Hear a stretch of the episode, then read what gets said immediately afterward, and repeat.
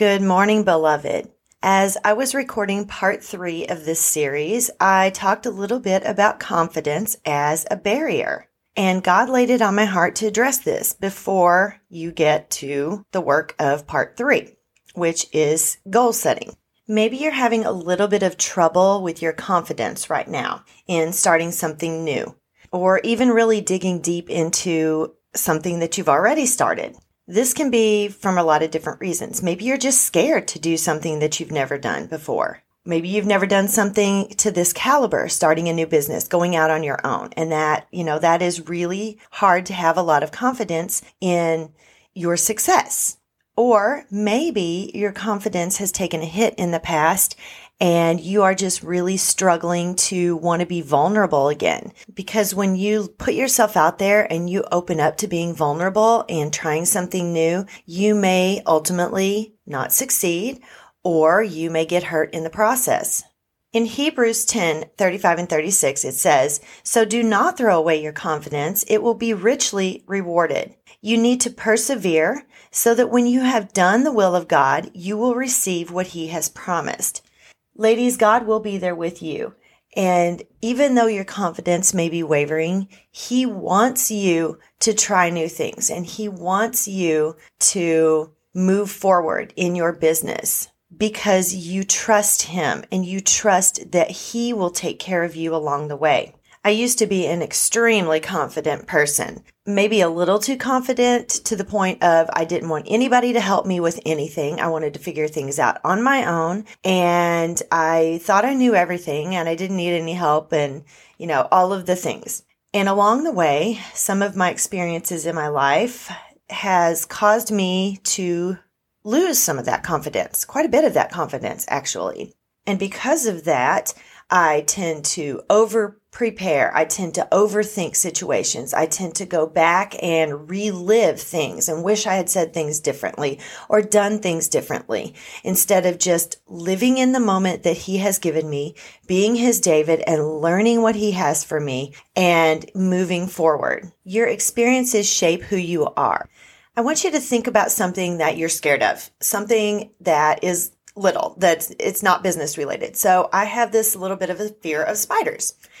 And I've never had anything happen with spiders necessarily in my life. I've never been bitten or anything like that, but I've just always had this fear of spiders. And since I've never really had a personal experience that was negative, it's really an irrational response that I've just conjured up in my head. But this irrational fear has shaped my thought about spiders for my entire life. And sometimes that's how we feel about moving forward in something that God has laid before us. So moving forward in your business. I have done several different MLMs in my life and I've not been successful at those, which is okay because that's not where my heart was and that's not where God wanted me to be. I'm an educator by trade and my heart has always been in education.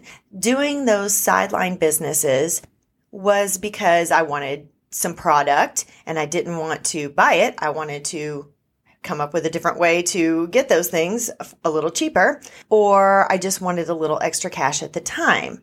But since I wasn't super successful at it, which is because I did not put in the work on some of those, I have this mental model that's subconscious that says you're not going to be successful in starting your own business. And that's just simply not true because when God leads you to the thing that he wants you to do, then you will be successful. But you do have to put in the work for that. And you have to have a good mindset going into it, a positive mindset, and a growth mindset. And you need to have clear thinking. The fact that you're even here listening to episode nine means that God has put it on your heart to continue listening. He's led you here. And you still being here listening to this content means that you want to move forward, that you are getting some nuggets of information that you can use to grow yourself and your business. So I want to leave you today with the thought that changing your mindset, looking for the positive in things and being very open to receive what God has for you and change your negative mindset or your lack of confidence mindset will either help you get started if you haven't or keep you going and growing if you have already started. I want to thank you again for you stopping by today, listening to episode number nine. I want you to make sure that you have completed parts one and two of Define Your Destiny and Plan Your Passion into Action. And you can look for part three, Define Your Goals, on Friday.